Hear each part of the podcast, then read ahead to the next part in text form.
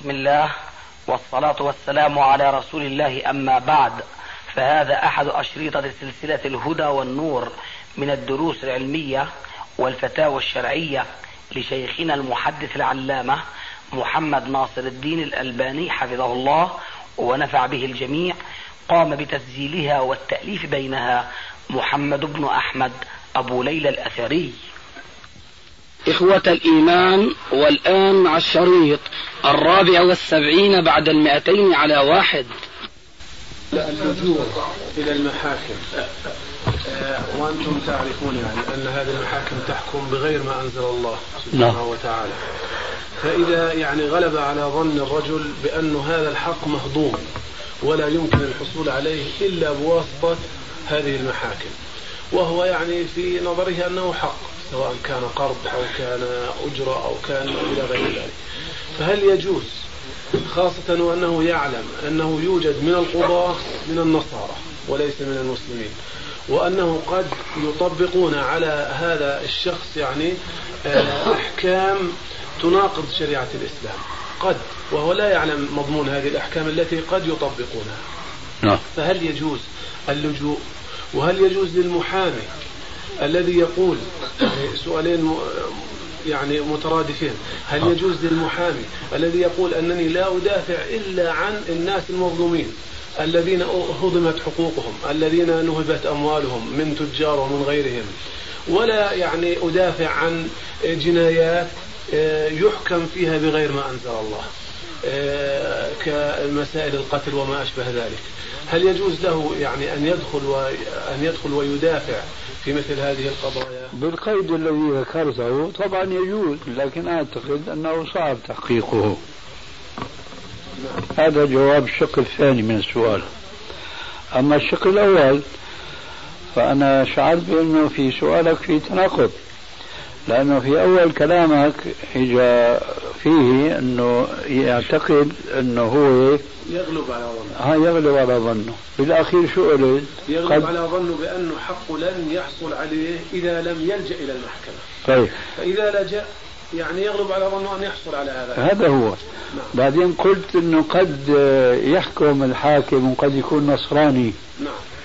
فماذا تعني؟ يعني قد يحكم بخلاف الشرع؟ نعم قد يحمل هذا الشخص يعني أكثر مما آه، مما عليه. دفع رسوم وأشياء ثانية وسجن وغيرها. بالإضافة إلى يعني ما يقف الشرع لا يقف ال ال القضاء إلى حد تحصيل الحقوق فقط. فقد يتجاوزها في الإهانة أو في ما. إذا نحن ما فهمنا عليك.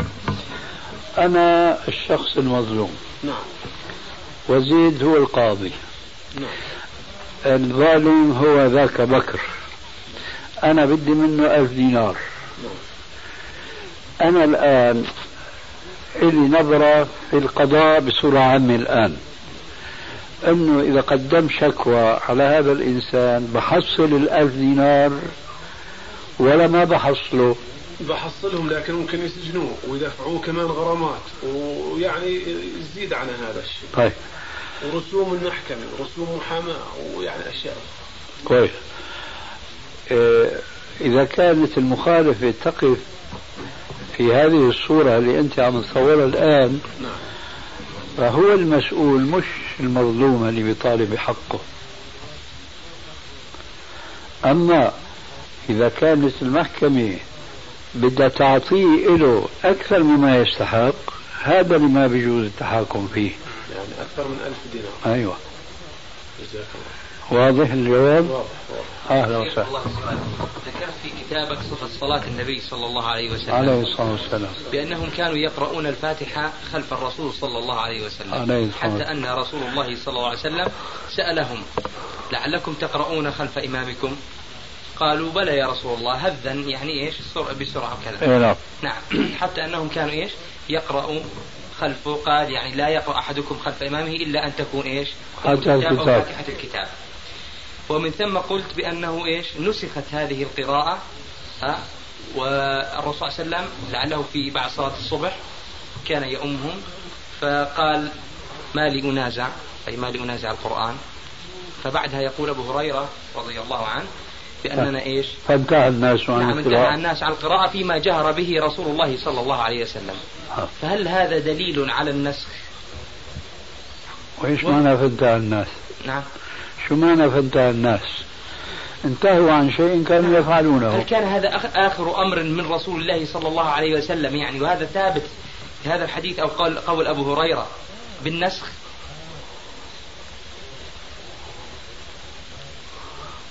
هلا رجعت تقول هل هو ثابت؟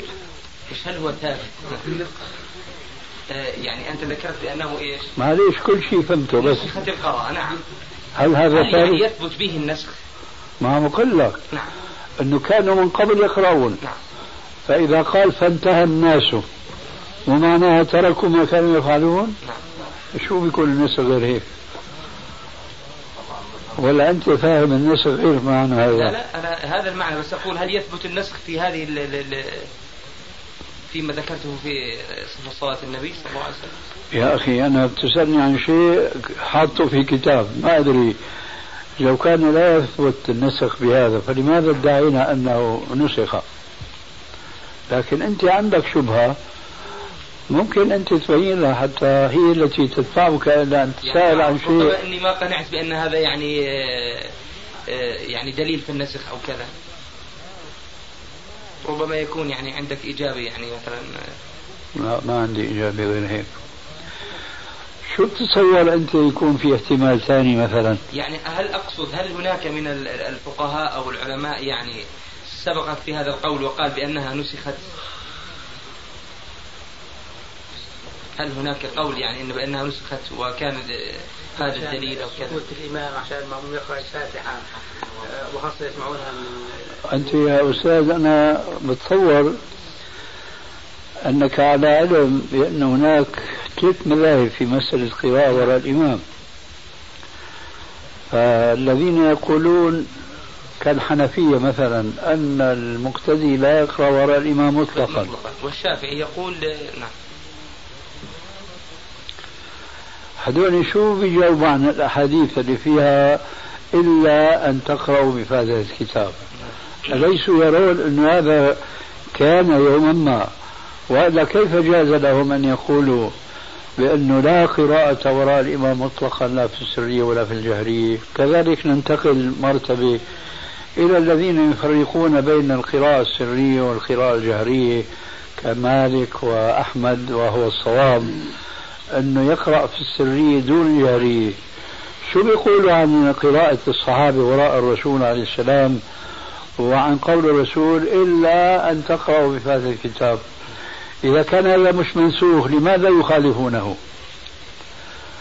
ما في حيلة هناك إلا أن يقال أن الحديث غير صحيح ولا أحد يقول بهذا.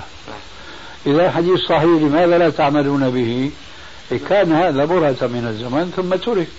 بدليل حديث أبي هريرة فانتهى الناس عن القراءة وراء رسول الله صلى الله عليه وسلم فيما كان يجهر فيه رسول الله صلى الله عليه وسلم.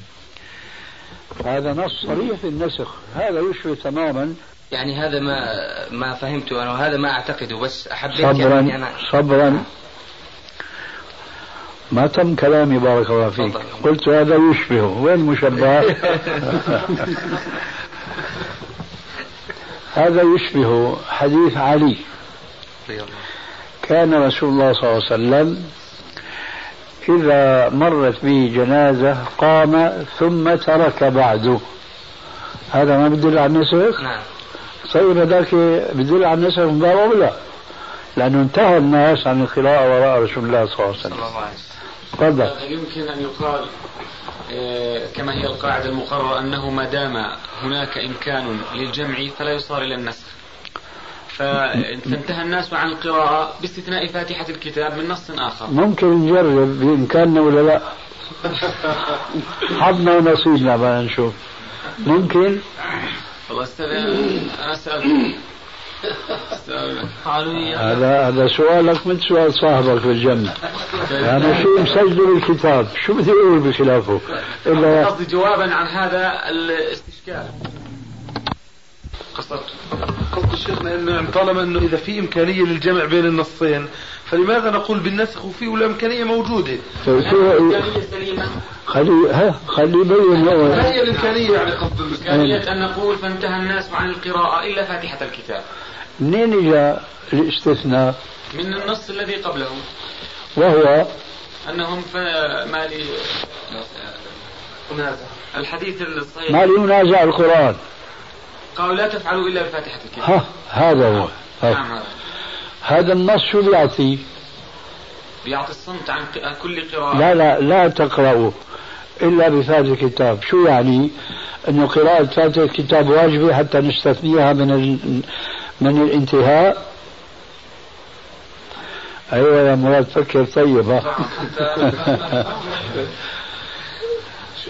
والظاهر أستاذ أنه الوجوب. لا تفعلوا إلا بفاتحة الكتاب. لا هذا لا يفيد الوجوب. بدليل أن النهي بعد الأمر لا يفيد الوجوب. صحيح ولا لا؟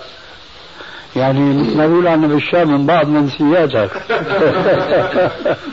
طيب شيخ الله يبارك فيك. لا ما خلصنا يا شيخنا بارك الله فيك. معليش قلها قل شو عندك. مو استاذي الإخوة ابو ليلى والشيخ علي. يضيع المقصود. لحظة ولا فيه؟ لو قال لك قائل عربي صميم مثل حكايتك إن شاء الله. لو قال لك آه لا تنم في النهار إلا في القيلولة. شو بتفهم؟ أن النوم في القيلولة واجب؟ لا لا أفهم. مباح. شو تفهم؟ أفهم الإباحة. إيه وإيش الفرق بين هذا وهذا؟ نفس الشيء نفس الشيء. نعم. وأهم من هذا النص المشهور لا تفعلوا إلا بفاتحة الكتاب. في الدلالة على عدم الوجوب لا تفعلوا إلا أن يقرأ أحدكم بفاتحة الكتاب. أحدكم. أحدكم. لا تفعلوا إلا أن يقرأ إلا أن يقرأ أحدكم. يعني معليش إذا قرأ. ما إيه؟ نعم. ها؟ فإذا كان معنى هذا وين قوة الاستثناء اللي أنت كنت مندفع إليها حتى تساعدك على دعوى الاستثناء المدعى من قول أبي هريرة فانتهى الناس عن القراءة. وبخاصة أن هذا الانتهاء هو نتيجة آه، صرف التشويش في القراءة عليه. والتشويش حاصل سواء كان بالفاتحة أو غير الفاتحة نعم. آه. ما في عندنا في الشريعة ما يشبه القول بوجوب قراءة فاتحة الكتاب مع السماع المقتدي لقراءة الإمام. يعني غريبة عن مبادئ الشريعة العامة. وإذا قرأ القرآن فاستمعوا له وأنصتوا لعلكم ترحمون. قراءة الفاتحة كما هو معلوم ركن من أركان الصلاة. أي الإمام لابد من إقراء في كل ركعة سرا أو جهرا. أي مرة أخرى إن كان أحد لا يستطيع أن يحفظ آية أو سورة تشبه في طولها وفي عدد آياتها سورة الفاتحة إلا يحفظ الفاتحة أما ما سواها ما يحفظها إلا أن تكرر مثلها وأكثر صح؟ فالآن ما الذي نعهده الذي يتكرر من القراءة من القرآن هو الفاتحة أم ما بعد الفاتحة الذي يتكرر أكثر. ما هو؟ الفاتحة بلا شك. مش معقول أبدا في وقت قراءة الإمام بعد فراغه من قراءة الفاتحة حيث ينبغي أن يكون الناس متفرغين للإصغاء لما يقرأه الإمام بعد الفاتحة لعله يحفظ. في هذا الوقت يقال له انصرف عن الإصغاء وانصرف عن الاستماع واشتغل بنفسك في قراءة الفاتحة. ليت شعري كيف عرف الصحابة إذا كانوا يقرؤون دائما وأبدا الفاتحة بعد انتهاء الرسول عليه السلام من قراءتها؟ كيف كانوا يفهمون أنه قرأ سبح اسم ربك الأعلى ونحو ذلك من السور القصيرة والأطول منها؟ وهم مشغولون بتلاوة إيه؟ الفاتحة. ما جعل الله لرجل من قلبين في جوفه. الآن يقال للمقتدي إذا انتهى الإمام من قراءة الفاتحة فابدأ أنت بقراءتها ولا تصغي إلى الآية أو آيتين أو ثلاثة خاصة في آخر الزمان الآن بحيث أنه إذا قيل لك ما الذي قرأه الإمام بعد الفاتحة؟ الركعة الأولى والثانية. والله لا أدري أنا كنت مشغول بقراءة الفاتحة. أو يقرأ الفاتحة وقراءته وتركه إياه سواء لأن هل كهذا الشعر كما جاء في بعض الروايات. لا يوجد في الشرع مثل هذه الأوامر المتنابذة المتنافرة. اقرأ واصغي كيف يجتمعان. لذلك جاء في القرآن أمران في الآية السابقة.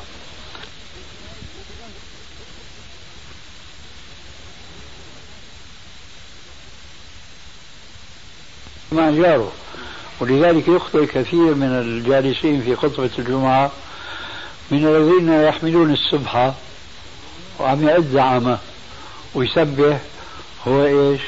عم يستمع لخطبة الخطيب ما يفهم شيئا أو ما يذكر شيئا. واحد من التنتين. إن كان عقله في ذكره وتسبيحه فإذا عقله مش مع خطبة الخطيب.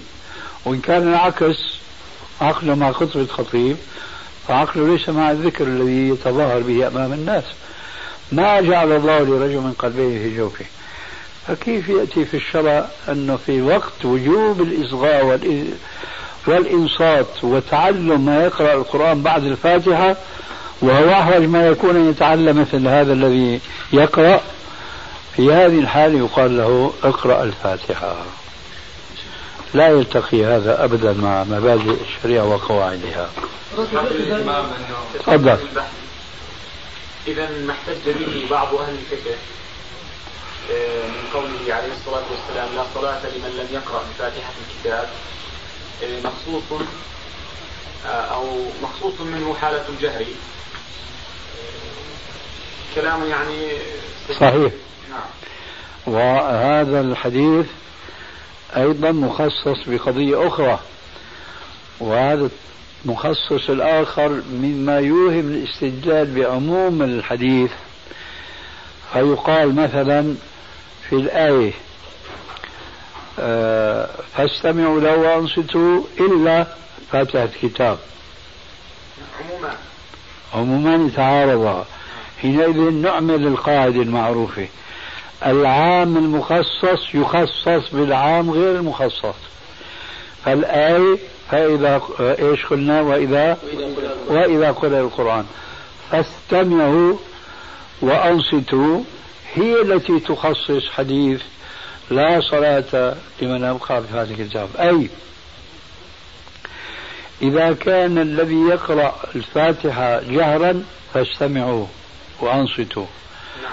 وليس إذا قرأ جهرا فاقرأوا الفاتحة لأن الفاتحة مخصصة أولا بما ذكرت وثانيا بما أذكره الآن وهو من أتى والإمام راكع وشارك الإمام في الركوع فقد أدرك الركعة. ماذا فعل هذا الذي أدرك الركعة بقول لا صلاة لمن لم يقرأ؟ خصصه أيضا. فإذا مفهوم الحديث ليس على إطلاقه وعمومه وشموله فيقال بإيجاز لا صلاة لمن لم يقرأ بفاتحة الكتاب إلا من كان وراء الإمام يسمع قراءة الفاتحة.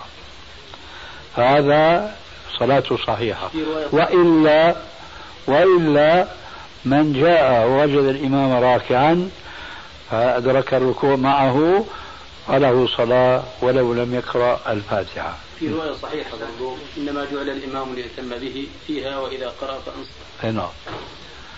تفضل. ما نخرج من الموضوع بختم البحث من ناحيتي من جهتي يعني. إيه ذكرت القاعدة الأصولية أنه إذا تعارض عمومان إيه ننظر إلى العموم, العموم الذي خص منهما فنجعل ذلك قاضيا عليه. وقد قرأت في كتاب ما أن آه، مؤلفه يقول إذا تعارض عمومان ننظر إلى أدلة خارجة لتقضي بعموم على عموم. فما رأيك بهذا ما نعرف هذا الشيء وما أظن هذا يعود إلا إلى ما ذكرناه. الأدلة الخارجة هي التي ضعفت العموم أحدهما. أي نعم. شيخ لا يؤيد وجهة النظر اللي تفضلت فيها الحديث الحسن المعروف آه من كان وراء الإمام كان له إمام فقراءته له قراءة. أي نعم. نعم هذا تفضل. آه، رجل دائما يأتي ويصلي منفردا خلف الصف مع وجود مجال لأكثر من واحد في الصف. فهل أمر الإمام له بإعادة الصلاة؟ أو الأول ما حكم صلاته ثم ما الواجب على الإمام نحو هذا الرجل؟ إذا كان في هناك كما تقول بين يديه مكان لينضم إلى الصف ثم يتعمد أن يصلي وحده فصلاته باطلة. واجب الإمام واجب الإمام تنبيهه وتعليمه. ثم ليس له عليه من سبيل إلا أن يذكر مرة مرتين ثلاثة وبعدين يترك وشأنه.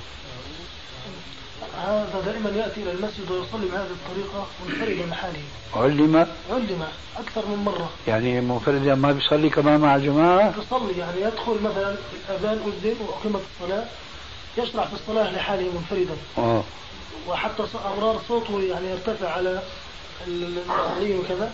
ثم بعد ذلك يطيل في الصلاة. فكانت الحجج اللي عنده يقول آه هناك أسرار أنت لا تعلمها. ما شاء الله. آه حديث النبي صلى الله عليه وسلم آه لا صلاة لمن يدافع عن الأخبثين.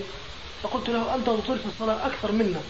فأين الأخبثين الذي يدافع عنك؟ فقال هناك أعذار هناك أعذار وكذا أكثر مرة وجهناه مع وجود المجال في الصف. يصلي لحاله ثم يخرج حتى وضع شكوك في قلوب الناس وكذا هذا الكلام. بس أنت بارك الله فيك لما ذكرت أنه ما بينضم للصف. أوهمتنا أنه يصلي مع الإمام.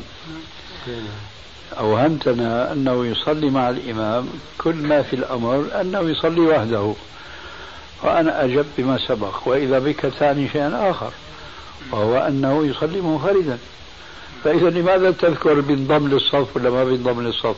بيجي الشيخ في الصف الثاني خلف الإمام مع وجود مين بيصلي معك ولا بيصلي لحاله؟ هذا هو. حاله طيب. لا حاله وين ما بده يصلي. هل يسمح له أن يصلي آخر المسجد وحده والإمام لسه ما أقام الصلاة؟ لا. فإذا تقدم شوية أو أكثر من شوية بالآخرين كله خطأ. فعليه أن يصلي مع جماعة المسلمين. والأعذار التي يذكرها يستطيع كل إنسان يدعيها. أنا أخشى أن يكون من هؤلاء الخرافيين يعني. نعم، هذا الواقع في قلبي. إيه خلاص ريحتنا. نخرج الموضوع. يعني هذا السؤال الله يجزيك خير. يعني الله يحفظك. بأنه هل يثبت هذا النص في في النسخ؟ نحن يعني موقنون إنه ما دام صح الحديث اذا صح العمل به ووجب نعم. العمل به. الحمد لله. ولكن هناك من الناس أردت أن يسمع يعني في هذه الجلسة أردت أن يسمع يعني إذا في إيش يعني ممكن أنا أقول لك يعني تثبت تقول لي تثبت ولكن أردت إنه إيش؟ أن آخذ أكبر قدر ممكن في هذا الموضوع. جزاك الله خير. جزاك الله خير.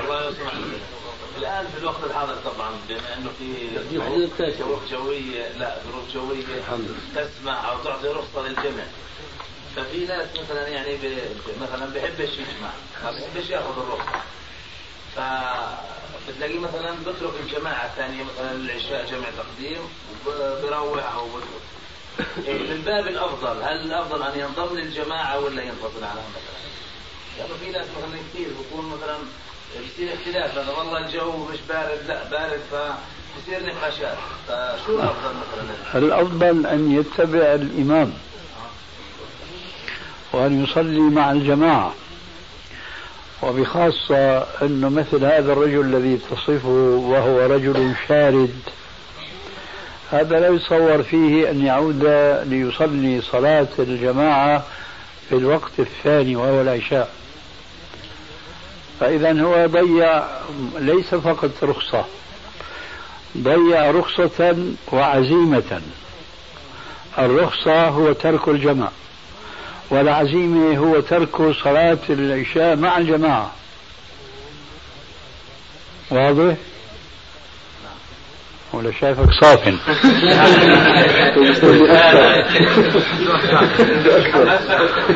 لا لا لا في يعني هل الرخصة مثلا واجبة أو لا؟ لأنه الجو هو من وجهة نظره فيش برد لكن الإمام بيقول لأنه مثلا أنا بدي مثلا إيه، أهتم بحالة الناس الاختيارية مثلا أو كبار السن. فبدي أجمع. هو بيقول لا مش لازم نجمع هنا. يعني هي الاختلاف. فالأولى يعني أنه ينضم للجماعة أم يتركها مثلا ويصلي أنا بارك الله فيك. أعطيتك الجواب أظن. عشان هيك أنا صابر طيب. ربما تقوم جماعة أخرى ويصلي فيها العشاء. واجب على الإمام أستاذ بالنسبة بعد قراءة الفاتحة أن ينصف كيف؟ الإمام يصلي يقرأ الفاتحة ثم ينصت حتى اللي خلفه يقرأ وبعدين يبتدئ القراءة. لا يجوز الإمام السكوت بعد قراءة الفاتحة لسببين اثنين. السبب الأول أن هذا لا أصل له في السنة. والسبب الثاني أنه قلب لمبدأ القدوة لأن الإمام يصبح هنا مؤتما والمؤتمون هم الإمام. هو يسكت ليقرأ المقتدون. يسكت من أجل من خلفه. هو الإمام. شو معنى إمام؟ يعني يقتدى به.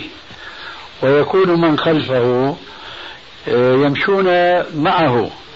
بينما هنا هو يراعيهم ويسكت من أجلهم. ففي خطيئتان أو خطأ على الأقل الأول كما ذكرنا أنه يحدث في الصلاة ما لم يكن في عهد الرسول عليه السلام القائل صلوا كما رأيتموني يصلي والشيء الآخر أنه يقلب نظام القدوة فيجعل الإمام الذي هو قدوة الناس يجعل نفسه مقتديا بالناس وهذا لا يجوز. وهذا الفعل إنما يفعله أحد رجلين. إما إنه متمذهب بالمذهب الشافعي الذي يقول بوجوب قراءة الفاتحة مطلقا سواء كان في الجهرية أو السرية أو إنه رجل يتوهم وهو من أهل السنة يتوهم أن حديث جابر بن سمرة وأبي بن كعب أنه كان لرسول الله صلى الله عليه وسلم سكتتان يسكتهما. سكتة إذا آه، دخل أو كبر للصلاة وسكتة عند الفراغ من القراءة. وهذا الحديث ضعيف الإسناد لا يصح لأنه من رواية الحسن البصري. وهو مدلس معروف بذلك وكل الطرق التي جاءت إلى الراوي عن الحسن وهو يونس بن عبيد كل الطرق تذكره بالعنعنة ولا يوجد في طريق ما ولو كان واهيا ضعيفة أنه قال سمعت آه إيش قلنا؟ أبي وجابر آه أبي وجابر لا جندب بن سمرة جندب وأبي. نعم. لا يوجد سمرة بن جندب أيوه. لا يوجد رواية تصرح بالسماع. ثانيا مما يؤكد ضعف الحديث وعدم صلاحية الاحتجاج به في هذه المسألة أن الروايات اختلفت اختلافا عجيبا. ففي بعضها السكتة الثانية بعد قراءة الفاتحة. وفي بعضها بعد قراءة الفراغ من القراءة. وفي بعضها وهو الأصح من حيث أكثر الروايات عليها بعد الفراغ من القراءة كلها أي قبل الركوع.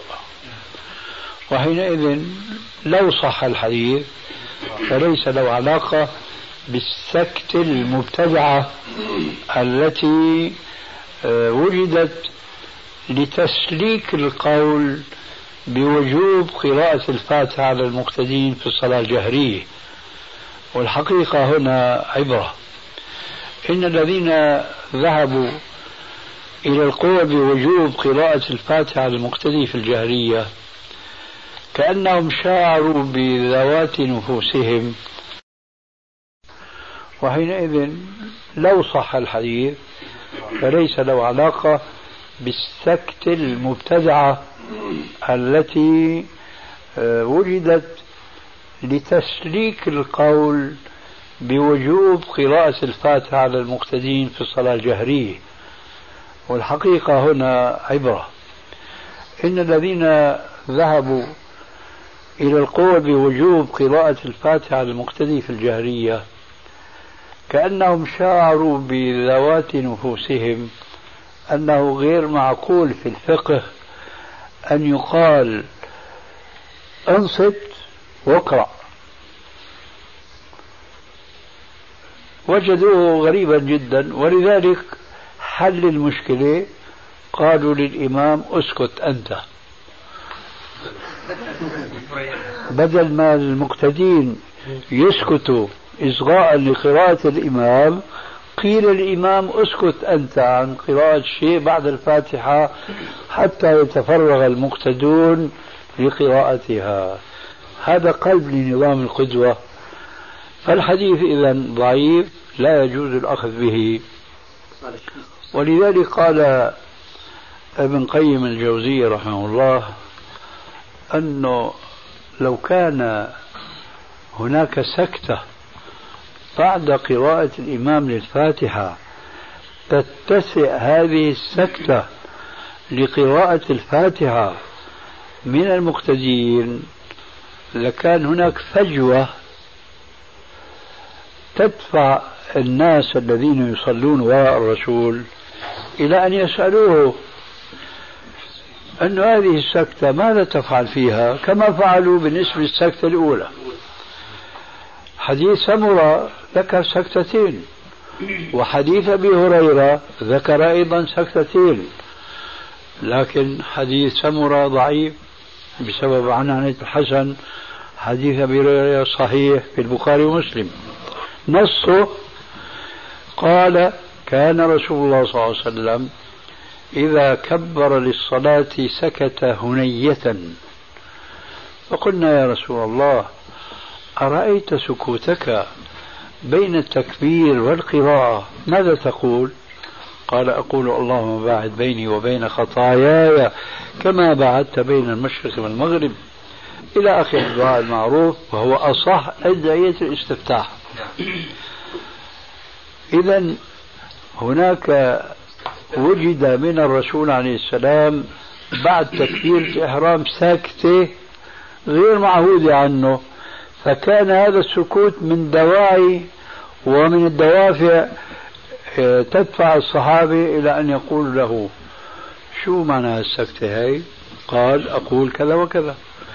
فلو كان الرسول يسكت أخت السكتة هذه بعد قراءة الفاتحة كان أيضا سأل هو أو غيره. كما سأل هو بالنسبة للسكتة الأولى ماذا تقول؟ قال أقول اللهم باعد بيني وبين خطأ. طيب هنا ما حدا سأل ماذا تسكت يا رسول الله في هذه السكتة الطويلة بعد الفاتحة؟ إذا لم يكن هناك سكوت ولذلك ما جاء السؤال. تفضل. حتى أن الإمام يعلم أن هذا السكوت ليس مشروعا. يعرف الحكم جيدا. ولكنه أتى قوما أشربوا في قلوبهم حب المذهبية والبدع وكذا وأراد بحكمة الدعوة أن يعني يتدرج. حتى يعينه الله على القضاء على مثل هذه البدع. فأعانه الله على القضاء على الكثير من أمثالها وبقيت هذه وينوي في نيته أنه مثلا في القريب أو وقت ما ييسر الله تبارك وتعالى تنتهي كما أنهى الله على يديه مثل هذه البدع الكثيرة. فماذا يعمل؟ والحال ما ذكر علما بأنه جرب وحاول وسبب هذا فتنة أو كان إيه، هذا لا يمكن الجواب عليه. ونقول حين ذاك بل الإنسان على نفسه بصيرة. لكن أعتقد أن التدرج في الواقع يتطلب أمورا. وبخاصة أنه بعضها يقع من غير المتدرج. نحن نجد بعض أئمة الشافعية الذين من مذهبهم هذه السكتة.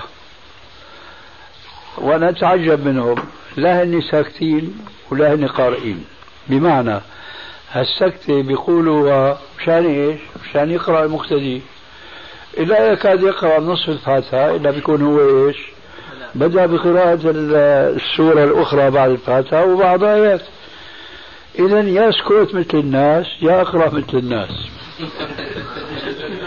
أنا بقول أنا بقول الآن لهذا الذي أشرت إليه من المتسنن المتدرج لا يطولها.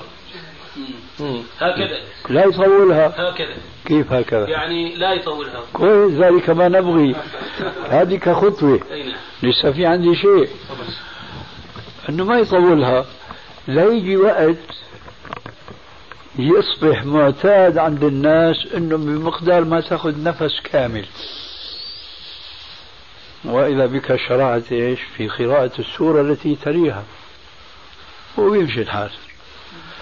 الشيء الثاني يجب الدندنة أن هذه السكتة ما لها أصل يا أخوانا هذه لا يقول بها إلا مذهب واحد من المذاهب الأربعة. وأنتم وأنا شايفكم جماعة جمهوريين بتحبوا تمشوا مع الكثرة. الكثرة هو ما في سكتة. يعني إطلاق عمل المسلم يعني حينما تدري في هذا الأمر يعني آه، تحدث مشكلة وخصوصا في المجال ما هو الأستاذ هنا أجاب يعني بجواب والآن عارفين يعني يطول الإنسان إثم بعض الأحيان يعني مثلا يحاول أن يطبق السنة يجد ناس يثور عليه تجد إيش؟ معروف يعني هذا. يعني شو العمل في هذا الأمر؟ هل يترك الأمر والمجال مش قادر يطبق السنة، يترك هذا المسجد ويفسح ساجدوا وقاربوا ساجدوا وقاربوا نسأل الله بعض بعض الإخوة المشاهدين لما يشوف حكمه هيك بده بالحديد والنار بين يعني آه. غمضة عين وانتباهتها يغير الحال من بدعة إلى سنة نعم. سيء إلى أحسن. ما هو بسهوله الحقيقة سكتة واحدة في القراءة. فليت يا ليتهم يتريثون. في القراءة يوجد سكتة واحدة فقط؟ في القراءة؟ يعني أي قراءة تعني بداية الصلاة حديث أبي هريرة لأني سمعتك أو كأني يعني ما أصبت في السماع. أنك ذكرت سكتتين قلت حديث أبي هريرة فيه سكتتين نعم. شرحت السكتة الأولى ولم تذكر السكتة الثانية. طبعا نحن ما عم نحكي بالنسبة لحديث أبي هريرة إلا السكتة الأولى. السكتة الثانية هي عند الركوع. قبل الركوع. إيه؟ هي رد النفس. نعم. سكتة رد النفس. نعم. هناك سكتتان آه سكتتان يعني حديث سمرة متفق مع حديث أبي هريرة من حيث سكتتين يعني. لكن حديث سمرة الأصح أنه بعد الفراغ من قراءة كلها. أي نعم. طيب بدنا نصلي يا جماعة. إحنا صلينا جمع شيخنا. إيه بدنا نروح. شوف لبس علينا العادي يا شيخ. حكم السبحة يا شيخنا. حكم نعم. السبحة السبحة السبحة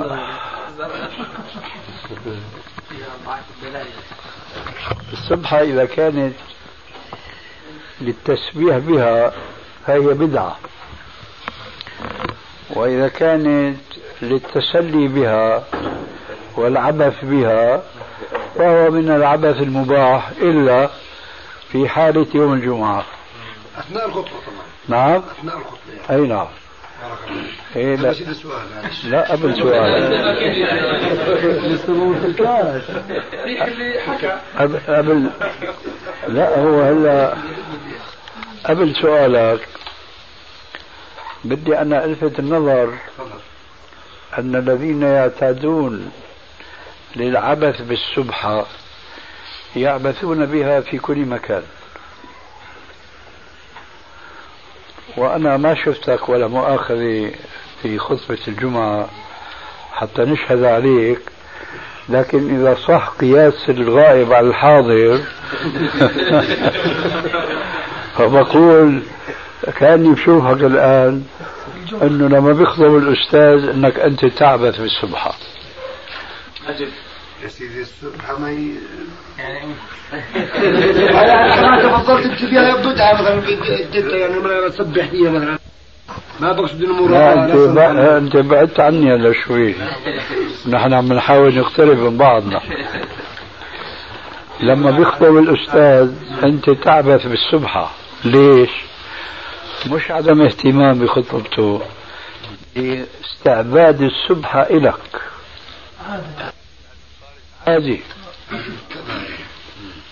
واضح؟ واضح يا سيدي بارك الله فيك لذلك إذا كانت السبحة للتسبيح بها قلنا هي بدعة وأنت موافق معنا صح؟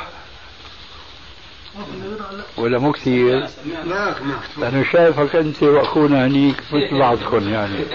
تسمعوا الكلام شوي هيك بتفكروا. وأنا ب... وأنا ب... هو أنا بيعجبني إنه الواحد يفكر. مش مزحة يعني هذا هو. أنا بريد واحد يتأنى شايف؟ ولذلك أنا لا تظن أنه عم انتقدك بالعكس أنا مسرور من وقوفك أنت وذاك. لأنه هذا لأنه أنا ما بريد يجي الجواب مستعجل إلا عن روية وتفكير. لكن مع ذلك ما بريد الروية التفكير تروح بعدين هباء منثورة. بدنا نشوف شو عاقبة أمرها. يعني شو طلع من التفكير هذا؟ بدنا نشوف يعني نشوف نتيجتها. فشو طلع معك هلا ماشي معنا أنت أنه السبحة تسبيح بها.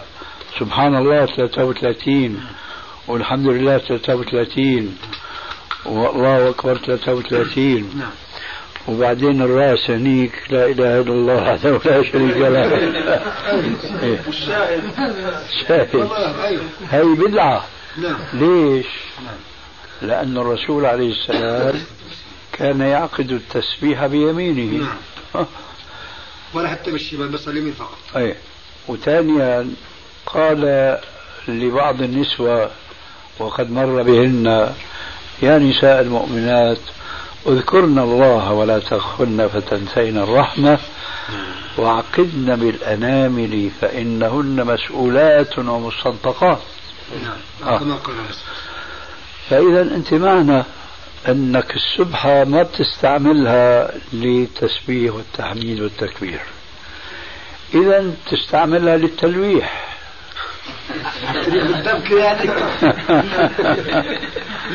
ولا بتستعملها لإيه؟ ولا شيء. في بعض النصارى كثير بيستعملوها هاي. نعم إيه؟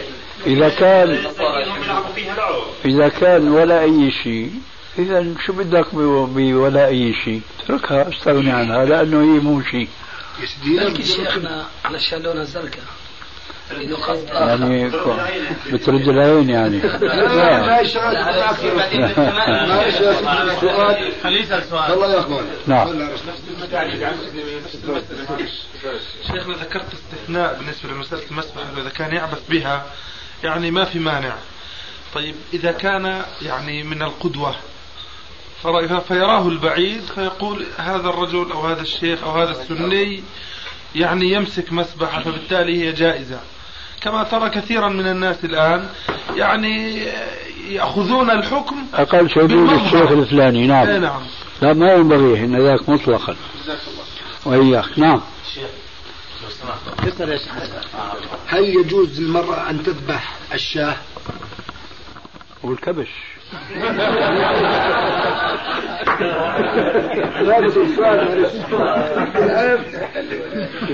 شيخ حسن اللحام تبعنا.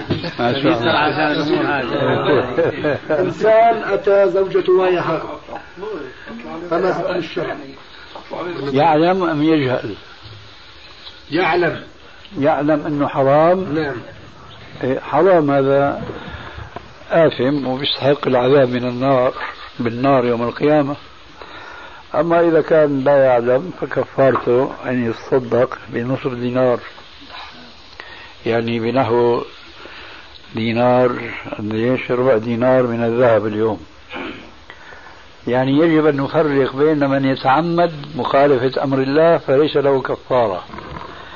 وبين من لا يتعمد كأن يكون جاهلا أو يكون مغلوبا على شهوته حينئذ تغنيه الكفارة كم تكون؟ واضح؟ قلت ربع دينار من الذهب تساوي دينار يعني؟ لا أكثر بكثير ليش شيخنا ربع دينار؟ كم؟ ربع دينار لأنه هو المنصوص عليه نصف دينار ليش أردن بتعادل؟ كيف؟ من دقائق في ذهني إيه؟ فليتصدق بدينار أو نصف دينار نعم صح طيب الربع يعني أين طبعا نصف لأنه الدينار خلينا نأخذ الدينار كاملا أو النصف لا خلينا ناخذ على الدينار. نعم. ما دام في تخيير نعم. قديش الدينار المنصوص عليه في الحديث يساوي بالنسبة للدينار الذهب اليوم؟ حوالي أربع غرامات ونصف على ما أحصاه القرضاوي بعد إحصائية دقيقة في فقه الزكاة. معليش أربع غرامات ونصف ذهب. ذهب قديش يساوون بالنسبة للجنيه الذهبي؟ ما أعرف والله. هو هذا لأنه بدنا هلا أنا دينار قديش؟ 16 دينار الدينار ال- الذهب. الذهب يعادل 16 دينار الآن. 16 دينار ولا كويس والله هيك حكى من أسبوع يعني. ما عارف الدينار نازل يمكن بس ما في نعم. الحديث يقول من أتى حائطا أي لم نعم. يخص العامد ولا الجاهل ولا الناسي أي نعم.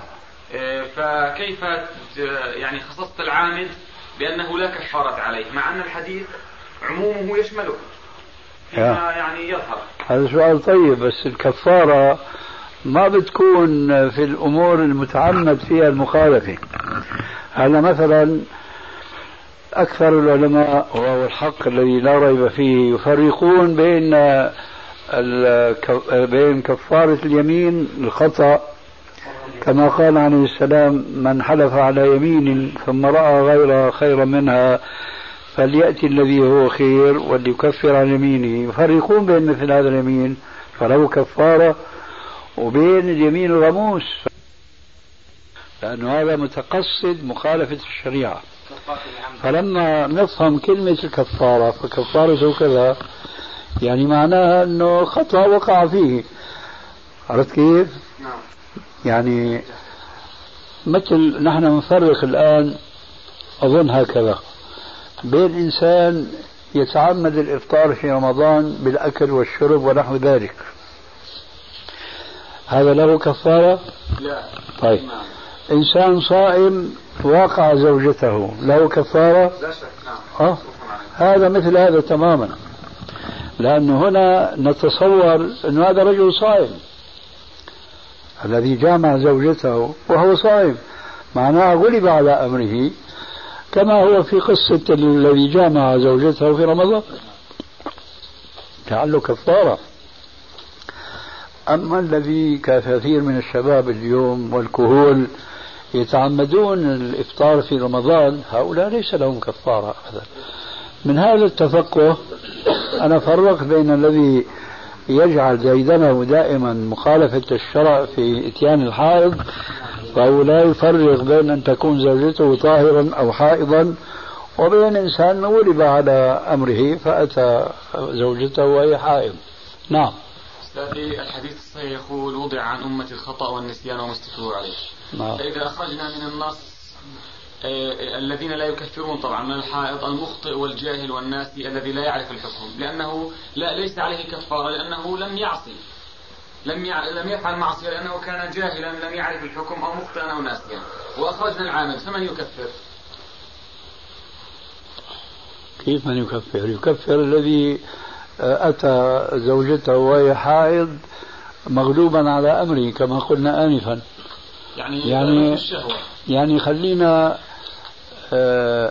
نغير كلامك ننقله من هذا الموضوع إلى موضوع الإفطار في رمضان. إذا قلنا أن المتعمد الإفطار في رمضان بالأكل والشرب وهو إلى آخره أن هذا ليس عليه كفارة. فمن الذي عليه كفارة؟ هذا كلام مراد وهذا كلامي أنا. فأنت حصرت الآن الكفارة بالذي يجامع فقط. بس هذا اللي يكفر لأن النص هكذا. معليش هو النص هكذا نعم. لكن ليست المشكلة عندك آه، متابعة النص. المشكلة عندك استنكار تعطيل المعنى العام بقولك إنه إذا كان هذول ما بدهم يكفروا. مين بده يكفر؟ نعم نفس يعني. نفس المشكلة جاءت بالنسبة لموضوع الذي يفطر في رمضان. أنا أت... يعني أرحتك في زعمي حينما أجبتك من أين أخذت آه، تخصيص أن الكفارة بالنسبة للذي يغلب على نفسه مثل الذي أفطر في رمضان. نعم. أما الذي يتعمد العصيان فهذا ليس له كفارة. مثل الذي يحلف كاذبا؟ ليس له كفارة. عند نهاية شهر رمضان بيفطر الجدل حول زكاة الفطر. ففي ناس يجدوها من السهل إنهم يخرجوها نقدا. وفي بعض الأئمة بيقول لازم تخرج من غالب قوت الناس. فما الرأي؟ بعض الأئمة إيش؟ بيقولوا بالاخير من غالب قوت أهل البلد. أيوه. قمحا أو غزا أو نعم نعم. لا شك أن الأولين مخطئون. الذين يقولون بجواز إخراج صدقة الفطر نقودا هم مخطئون.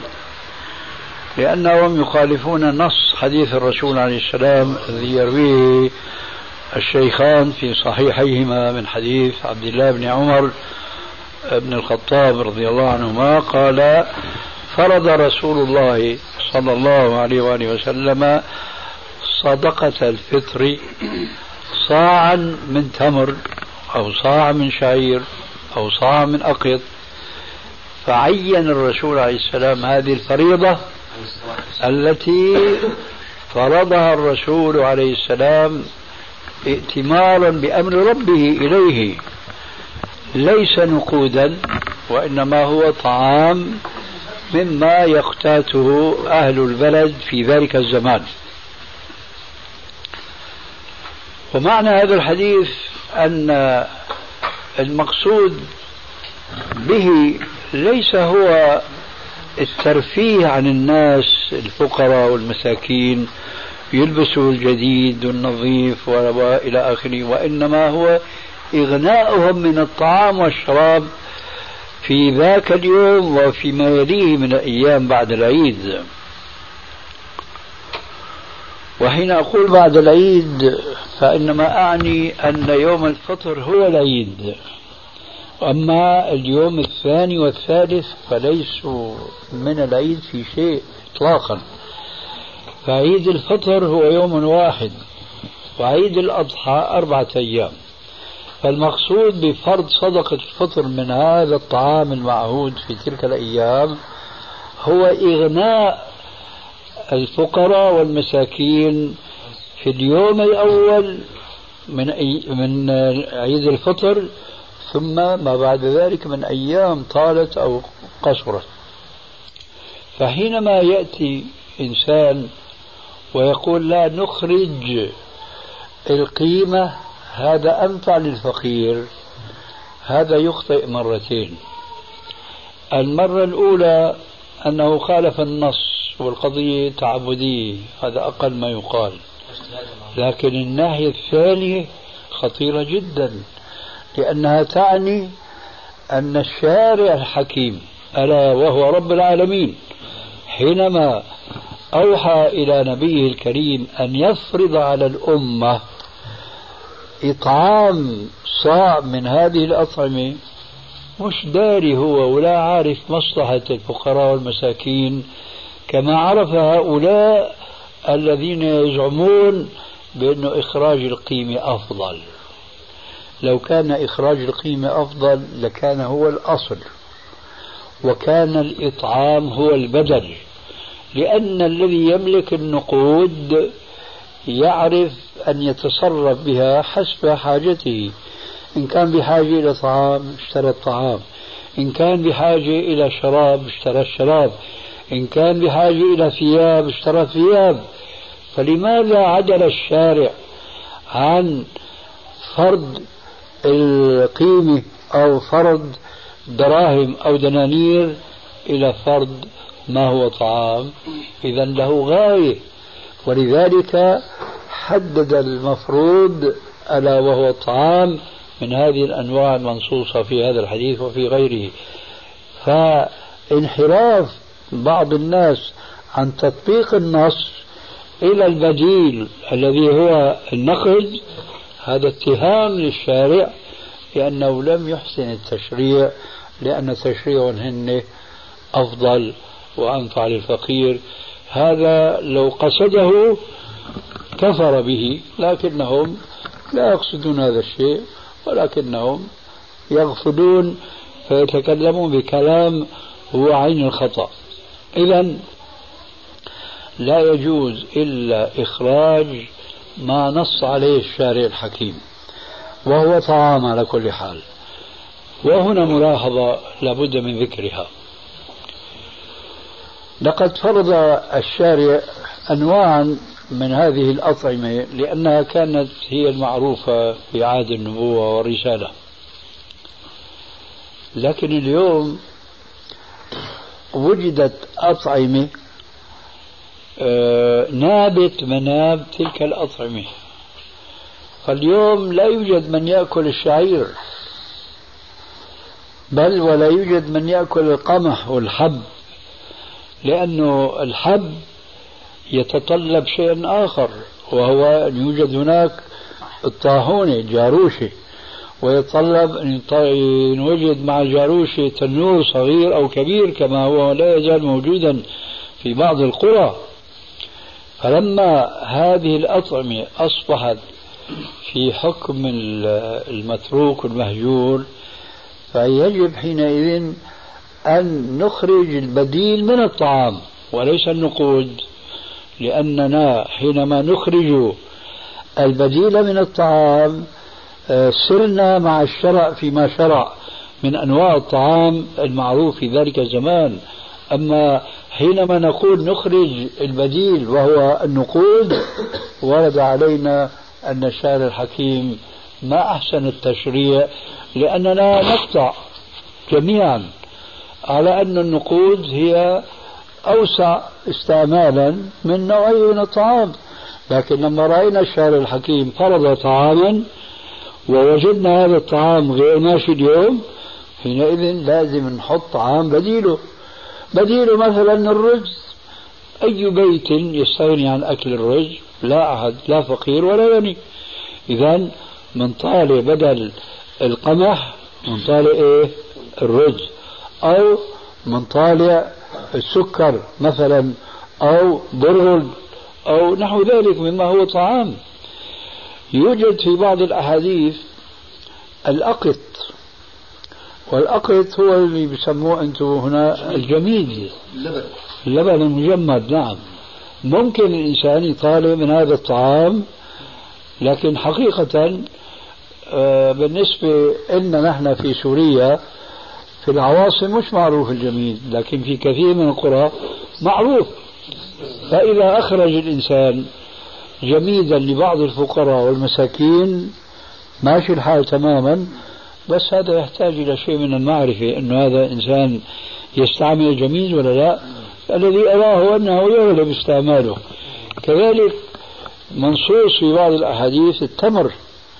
لكن أعتقد أن التمر في هذه البلاد لا يكثر استعماله كما يستعمل في السعودية مثلا. فهناك طعام مغذي وربما يعني يقيتهم ويغنيهم عن كثير من الأطعمة. المهم الواجب ابتداء وأصالة إخراج شيء من هذه الأنواع المنصوصة في نفس الحديث. ولا يخرج إلى طعام آخر كبديل عنه إلا إذا كان لا يوجد حوله فقراء ومساكين يأكلون من هذا الطعام الذي هو مثلا كما قلنا الأقط الجميل أو التمر. كذلك الزبيب مثلا. الزبيب عندنا يؤكل لكن ما هو إيش؟ ما هو طعام اليوم يدخر ويقتاتون به. فالأحسن فيما نعتقد والله أعلم هو إخراج الرز ونحو ذلك مثل ما قلنا البرغل وإيش هذا اللي الفريكه الفريكه فهذه يعني أقوات يأكلها كل الطبقات من الناس. هذا جوابي عما سألت يا أخي.